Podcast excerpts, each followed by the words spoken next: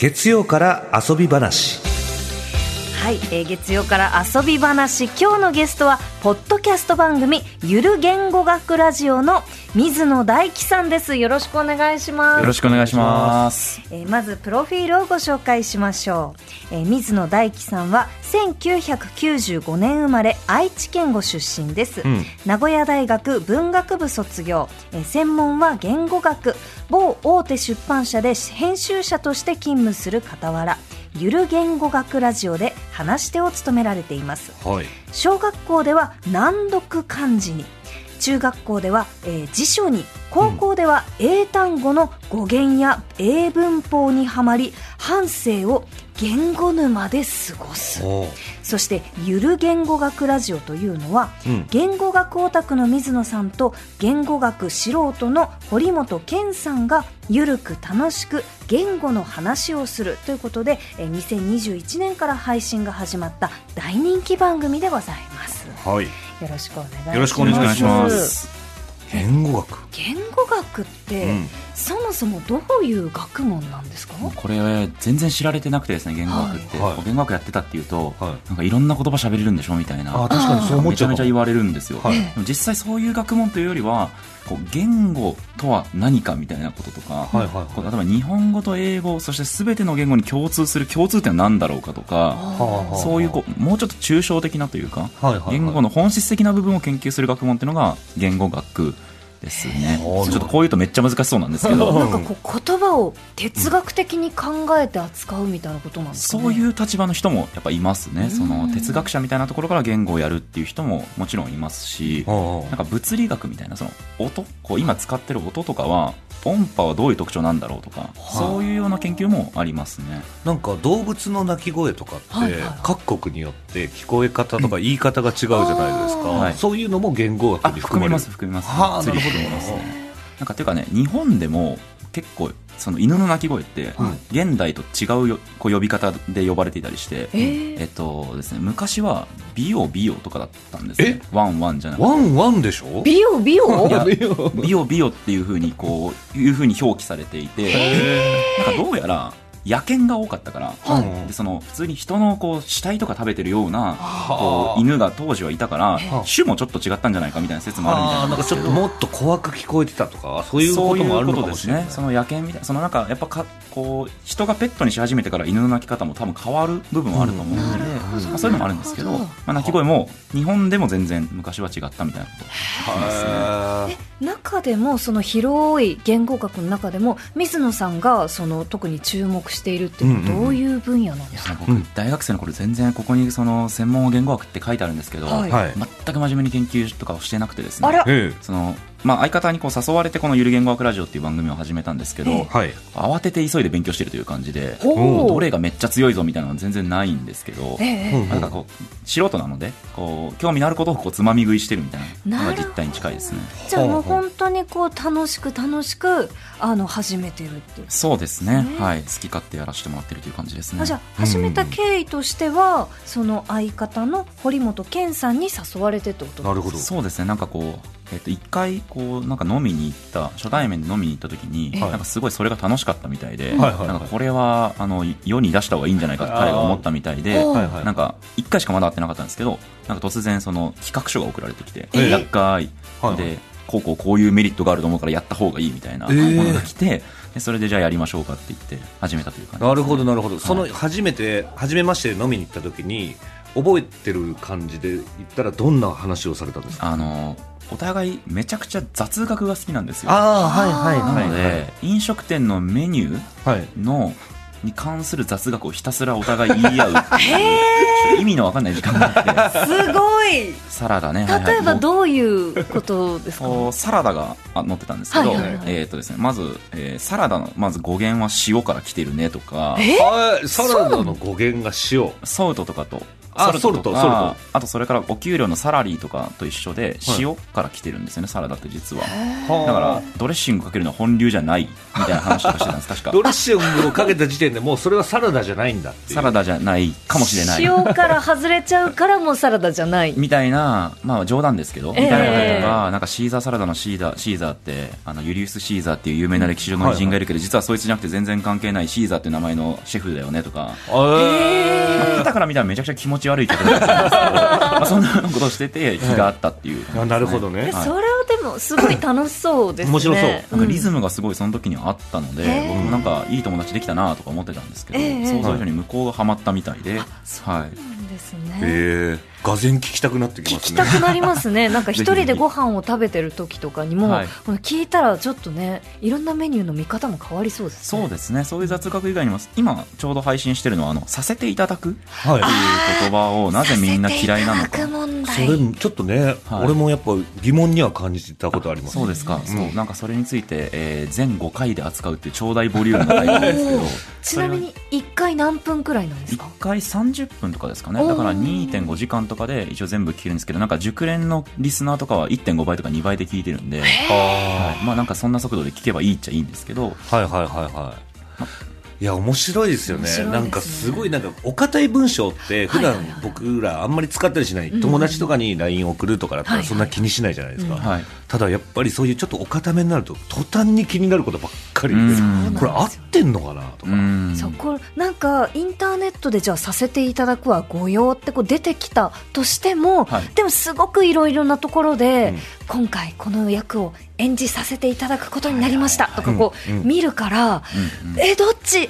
どっちどっちっていうことは確かにいっぱいありますね。ありますね、なんかね研究者はあんまりこれ間違ってるから使うなっていう言い方はあんまり言語学者ってしないんですよ実は、はいはいはい。そうじゃなくてこう使われてるケースをもとにこういうものだと違和感を覚える人が多いとか、うん。こういうものだったら容認度が高いとか、はいはい。そういう判断をしていて、まあ、ざっくりさせていただくに関して言えばこうその動作にどれ聞き手とか相手のこう関係が全くないケース、例えば、はいはい。あのこの前僕サウナ行ったんですけどサウナで整わせていただきましたとかって、はいはいはい。なんかすごい不思議違和感あるじゃないですか、まあありますね。これはサウナは一人で完結する行動だから、うんはい。あのあんまりさせていただくと相性が良くないんですけど、うん。はい。でも今からじゃあご説明させていただきますねとかは、はい。あの許可をもらってすることだから、うん。まあこういう場合はあんまり違和感がないよねとか。確かにね。こういうケースで使えばいい、まあ、違和感は少ないみたいなこととかは言語学者がすごくこう事例をもとに整理してくれているので、まあ、そういう話とかも今ちょうどゆる言語学ラジオでやってるのでもしよかったらいやーすごいですよね。ねえこれ単に言葉のその語用であるとか正しいっていうことではなくて文脈の中でそのふわっとこう広く見ていくものなんですね。そうですねなんかこう言語学者って言葉のことをこう自然現象だと思っている節があって、はいえー、とつまり雨とかがこう上から降ってくるのを見て物理学者が上から降ってくるのはおかしいじゃないかとかって言わないじゃないですか。はいはいそれと同じように言語学者もこう日本語話者が普通に使ってるものなのだからそれがおかしいっていうんじゃなくてじゃあなぜ使うのかっていうメカニズムの解明を目指すのが言語学なので、うんはいはい。あんまりだから目くじら立てたりはしないですし、うん僕もなんかよく会う人にすみません今言葉遣い間違ってましたとかってすごい謝られるんですけど、ええ。全然気にしてないね、ああなるほど。確かにね。ちょっとやっぱ緊張感はありましたよね、そうですね。うん。これ合ってるんだろうかとこう思いつつ厄介なやつ来るぞと。そんなことはでも全もうなんか然なくちょっとこう全然違う話になっちゃうんですけど、はい。はいこのパンサーのはい。菅良太郎さんを、はい。あの頭のねところであのカンサーの、はいカンカンサーカンサーカンサーのパンさんみたいにそこうありますね。ちょっとこう混ざっちゃう。私結構あのね結構ってまあ23度こはいはいはい。のね放送でも大変申し訳ないです。けどいや全然全然全然。間違えちゃったことがあって。全然全然。だ自分自身でもあるんですから、ありますか？あそうなんですね、はい。関西のパンですって言ったことあります。なんかこう言いにくいとか、はい。発音しにくいついつい間違えちゃう言葉とかも、はい。それは言語学の領域なんですか？あはい。あの早口言葉はなぜ難しいのかとか、ええ。言い間違いがどうして起こるのかみたいなのももちろん研究対象になるので、はい、あのだから僕そのよくこう例えばお呼ばれとかすると、はい。ゆる言語学ラジオをかまれるんですよゆる言語ラジオって言っちゃうみたいな。確かにでもこれ発音してみると難しくてその石山さんすごく綺麗にこうあ。あの読んでいただいたんですけど、はいはいあのだから僕も気になってはいて、はいはい。でえっとパンサーのカンさんが多分そのぼ頭の子音が入れ替わる現象自体にはすでに名前がついていてえはあスプーナリズムとかって言うんですけど。スプーナリズム。はい。ありますよね。あの 結構僕このパンサーの缶だけでもなく結構いろんなところでそれってあるじゃないですか。はい。はい。はい。それの現象のことをスプーナリズム。はいこれその例えばですねあの暑は夏い。あそう。みたいなあれね。ありますあります。あれと一緒なんですよね。はいはいはい。で、これどっちも、子音、あの、母音は揃ってるんですね。うんあ、暑は夏、まあ夏は暑いなので、どっちもあじゃないですか。はい。で、えっ、と、パンサーのカンサーもどっちもあなので、はいそうでなんこう喋るときに、普通人って先に言う言葉も読み込みながら喋ってるんですね。はい。それの順番をごちゃっとしちゃうと、はい。こう、間違えて、えっ、と、カンサーのパンサーって間違えてそううなんで起きるし、で、これ子供もやっぱりやっちゃうので、子供の言い間違いとかをこう募って紹介するシリーズも僕らやってるんですけど、はい。めちゃめちゃやっぱその応募が来るのがうちの子がそのトウモロコシのことをトウモコロシって言ってました自分も小さい頃。そうですか、はい。ですごい聞いたことありますね。はい。あるあるなんですよだから、はい。やっぱり。でトウモロコシも「お」ですよね。どっちも「も」も「こ」も、はい。なのでトウモロコシって言うとしてトウモコロシって間違えて言っちゃうみたいなことはあるので、まあしょうがないというかうんはいはい。っていうことですね。ちなみにあとあの、ウィキペディアにスプーナリズムって記事が立候補されてるんですけど、はい。あの最後にこうウィキペディアってたまにボケてる記事があって、あのなお加藤愛さんと阿藤海さんはスプーナリズムの関係である ボケてるなーって思いました、はいそうですね。確かに言われてみたらそうひっくり返すとね。はいはいはい確かに。お互い一回ぐらいは言ったことあるんじゃないですか？自分のこと間違えて。ありえます海さんも自分のこと加藤愛です加藤愛ですって言ったことあるかもしれないですね。ありそうですね。ん。はあ、え、その例えばじゃあスプーナリズムだったらどうやったらその間違えないようにするかとかっていうのも間違えないようにするっていうのは難しいですよね。意識しないと、あの多分これって要はあのこうルーティーンのようにこう読んでいくと、ついその頭の読み込みが逆順処理が起きてやっちゃうのでだから噛みやすいなこれって思いながら読むしかないんじゃないかなって気がしますけどね。確かにね。いやでもその言語学って、はいもちろんそうですけれども日本語って特に難しくないですか？ああこれも結構よくある誤解なんですけど、ええ。その日本語って世界的に見ても相当難しいって割とこう多くの日本語の話者が、うん。えーとはい。思ってると思うんですけど、はい。実際言語学者に聞くと日本語って面白いぐらい平凡な言語だよねってえー、そうなんですね。けなすわけでは全然な,、ええ。ないんですけどまあその普通の言語というか、はまあ、あの文字体系が漢字とひらがなとカタカナがあるとかっていうのはちょっと特殊ですけど、文法に関して言えば日本語にしかない特徴みたいなのはあ多分ない。あそうなんです知り合いの言語学者は言ってましたね。はあすごく難しい言語なのかと思ってました。そうですよね。言い回しとかもたくさんあるじゃないですか。はいはい。でもそのすごく普遍的な言語体系だからこそ他のその国の人とかともうこの教えやすいとか分かりやすいあるいは翻訳しやすいとかももしかしたらあるかもそれはあります知りませんね。例えば韓国語ってすごく日本語と文法が似ていることがはいはい多いので、ええ。韓国語に訳そうと思ったら、まあ、ちょっとこういうと韓国語の翻訳者の方に怒られるかもしれないですけど多分英語より訳しやすい。英語は結構日本語とルールが大幅に違うので、うん。はいはい。やっぱりそれを直そうと思うと結構つまずく部分があると思うんですけど、はいはいはいはい。例えば韓国語にはオノマトペもありますし、はいはいそれからえっとあの有言語学ラジオで過去に扱ったんですけど象は鼻が長いみたいなこ象う和がある、韓国にもあるんですよ。はいはい。和は、はい。なのでそのまま訳せばそのまま通じるうん。ほとんどの場合は、ん。のでなんかその和とかって結構難しいよね使い方がと。なんかこう、僕はコーヒーっていう時の和とかって、うん。あれなかなか日本にしかないんじゃないかって思うんですけど、ん。全然他の言語でもはいこういう和に相当するような表現はあるみたいなので、はいはい。これちょっとあのそもそもなんですけどはい。象ははい。鼻が長いっはい。ていうその文章って、うん。なんかこうちょっとこう混乱する感じがあるんですよ。あはいはい。あの象は鼻が長い。まあまああの意味はわかるんですけど、はい。この主語がどっちなの？みたいな、うんうんその、うんえっ、と、何々はっていうこの助詞も、何々がっていう助詞も、うん。その先についている、えー、象とかうん。花っていう言葉をこう主語にするようなうんうんうん。ものだと思うんですけど、はい。これってっていうのは、これはですねそのうん和は必ずしも主語を意味するわけじゃなくて、うんはい。研究者のえ説によればこう、えー、と定題あのお題を提示する。はい。要はこれについて喋りますよっていうマーカーなんだっていう説とかがあって、つまりこの象は鼻が長いっていうのは象はの段階では今から象について話しますっていうことを言ったまでで、うん。で鼻が長い。つまりまあ鼻が主語で、うんうん。象はっていうのはもうちょっとこう上の次元の、えー、はあ。と機能なんだと。例えばだから、えー、と僕は、えーゲームはしないとかっていう時のゲームはって直すとゲームをしないじゃないですか、うん。だから、そうですにもなるんですよ。別にはは。だから必ずしも主語を表すとも限らないんですね。象は鼻が長いとかの時の和。って。はあすごい奥深いななんかこれもポッドキャストではどういう感じで扱ったんですか？これがなんか一番よく聞かれたんですけど、ええ。これはしかもなんか初期の頃にやったんで、うん。ちょっとなんかあんまりリサーチをしなかった結果、ちょっと不正確な部分もあるんですけど、お全2回とかでええ、その象は鼻が長いと、うん。えっ、と、あと、えっ、と、こんにゃくは太らないってあるじゃないですか。あそれもこんにゃくが太るわけじゃないですよね。確かに。太るのは人なので、うんな、なぜこれが許されるのか。あとその僕はうなぎだ。ああで、えっ、と、うなぎ屋さんに行った時とかに、はい。あの、注文聞かれて、僕はうなぎだとか、まあ今でも僕はビールとか言うと思うんですけど、はいはい。こういう表現がなぜその日本語だと通じるのかっていう回を過去にやったことがありまして、あそうかこれ例えばなんか英語とかにしちゃうとすごい変ってこと？そうなんですよね。I'm 僕はう a なぎビール。はい。ーそうあーなんですよ。確かに。ああなたはビールなんですか？そうですね。みたいな。ただこれあの英語でも実は注文聞かれた時に例えば「I am the hamburger」とかって言えばハンバーガー頼みたいんだなって通じるみたいでうん。別になんかだから意外といけるらしいんですけど、ただあの僕はうなぎだっていうのは実はその言語学者が注目したせいであの僕はうなぎだの文法っていう本だっけな？ちょっとタイトル怪しいんですけど、なんかこんな感じの僕はうなぎだってタイトルに含まれてる本とかがあるぐらい、まあ、日本語学の中では有名な文になっているんですよね。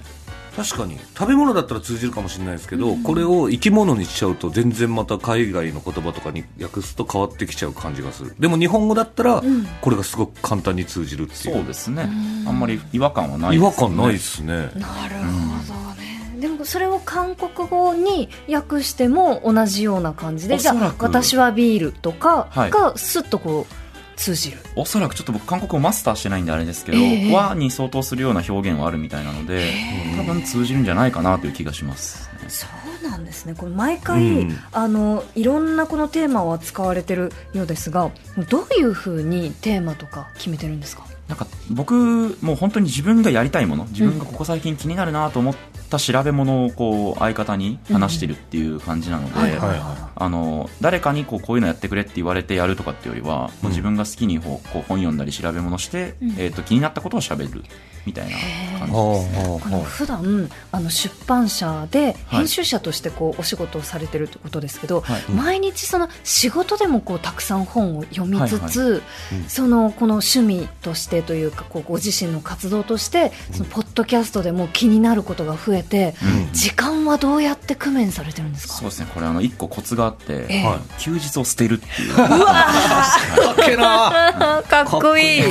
かっこつけたつもりないんですけどあの土日をひたすら本読めばなんとかなるっていうことに気づいて、あの友達と遊ぶ時間がどんどんなくなってやべえなって思いながら過ごしてるんですけど。はあなるほどね。土日どれぐらい本を読んでらっしゃるんですか？あえっと土日っていうか月に、ええ。でもそんなに読めてないですね。月多分2 3 0冊ぐらいいやすごいですよ読めてないと思うんですけど。すごい数ですよね。すごいですよね。レンゲさんも読むけどどのぐらい？え好きで言私ったら。最近本当にどんどん本買ってもパラパラって読んで積んでああでもまた欲しい本があって買ってパラパラって読んで積んで、途中まで読んで最後まで読めてない本がもう5冊以上あるんですよ。もう僕も同じですよ。そうなんですよね。なるほどね。え菅さんはどうですか？僕はあの本は全然読まない。僕漫画をの仕事とかもしてる。から、ええ漫画も読まなきゃいけない。漫画の方がでも場所も取るしで大変じゃないですか？だから電子書籍で必ず寝る前にこうやって読んで、ええ。その寝あ読みながら寝るっていう感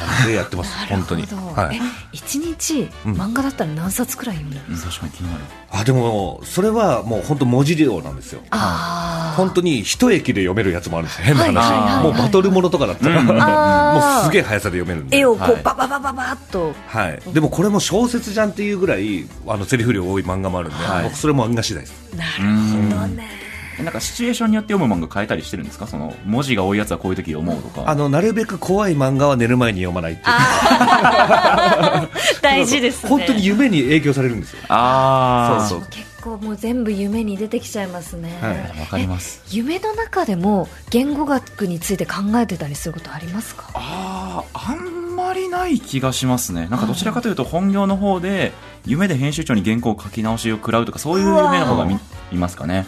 なるほど。はい。言語学でちょっと気になるところがあって、はいはい。なんかこういうのこういう話題？例えばあの初めての人に言語学例えばどんなこと？って聞かれたりするじゃないですか。飲み行ったりしたり、はいはいはいはい。その時にこれは結構食いつきいいぞとかっていうなんか言うのって。話みたいな。そうそうそうそう。象は鼻が長いとかじゃないです例えばこう電線の黒いのは、うん。あれは日焼け止めみたいな意味なんですよとか。あそうだそうレンゲさんはね電線好きだからそういうのがね電線の魅力ってとかって。そうそう電線のその魅力の話で食いつきますか？らねそうなんですよね。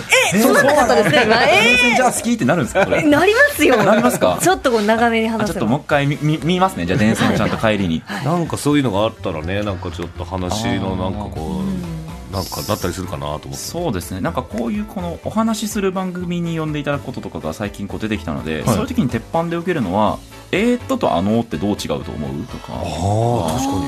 えーっとあの確かに。えどうどう違うんだろう？違うんだろうえーっとは何か、えーっと言いたいことが自分の中にあって、はい。それをこう引っ張り出すためにえーっとってこう思い出してるという。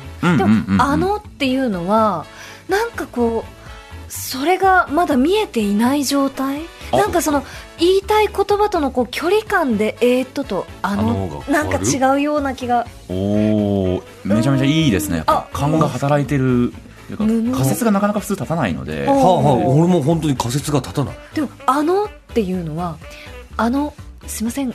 うんこれちょっとあの動かしてもいいですか？とかあの相手に呼びかける感じがします。けど、うんえーっととは言わないえーっとこれ動かしていいですか？っていうと使えるけどちょっとずれる気がするんですよね、例えばこう独り言であの財布がないなって時とかに、はいはいはい。えーっとどこだっけ？とは言うけどあのどこだっけ？とは言わないじゃないですか。それが例えば九九？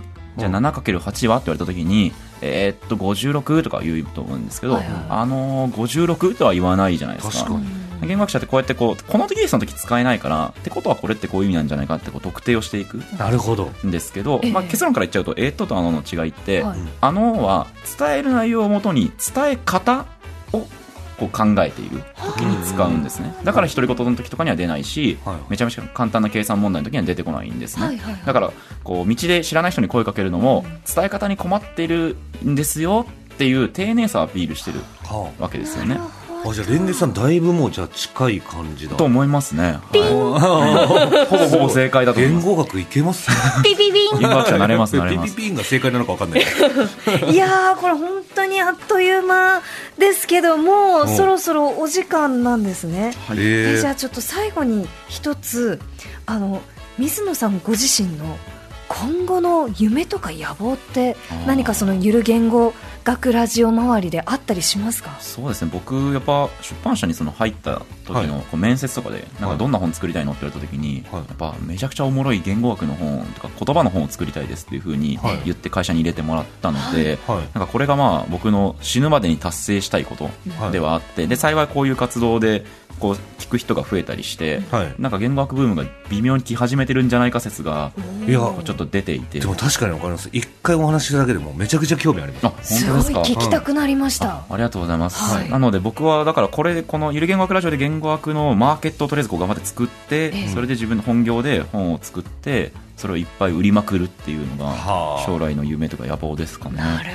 どそうかだから言語学ってすごい大まかに言っちゃえば多分正解ってないのかもしれない。だから解釈。うんうんうん。その人によっていろいろな意味合いが出てくるものかもしれないじゃないですか。はいそれの面白さみたいなのありますよね。ありますね、これ広めれば広めるほどうん。面白さが深まりそうですね、そうですね。いやマジで東大元暮らしですね。本当ですね、当たり前のように日本語を使ってるから分かってなかったけれども、うん。そういうふうに言われたらめっちゃ面白いわ。それこそ芸人さんのネタを勝手にこうあの文字起こしして研究してる研究者とかいますからね。これだからちょっと言い回しが違うんだとか。あの漫才の最後に「もうええわ」を言う、えっと漫才師と,、はい。えっといい加減にしろはい。と,、えっとえっありがとアホみたいな、はいはいはいはい。えっとなんか3パターンに分けている研究者とかいたりしてなので、はいもしかしたら勝手に研究されてる可能性もああるもしかしたらそうかもしれないですね、い、や面白い。それも見てみたいしな。見てみたいですね。いや興味あるわ。いやーじゃあ水野さんそろそろお時間ということで何か告知はありますか？はい、ありがとうございます。えっ、と、ゆる言語学ラジオは、えっ、と、YouTube とポッドキャストで、えー火曜日と土曜日、週2更新で配信していますので、おもしはい。ご興味があれば、えっ、と、お聞きいただければと思います。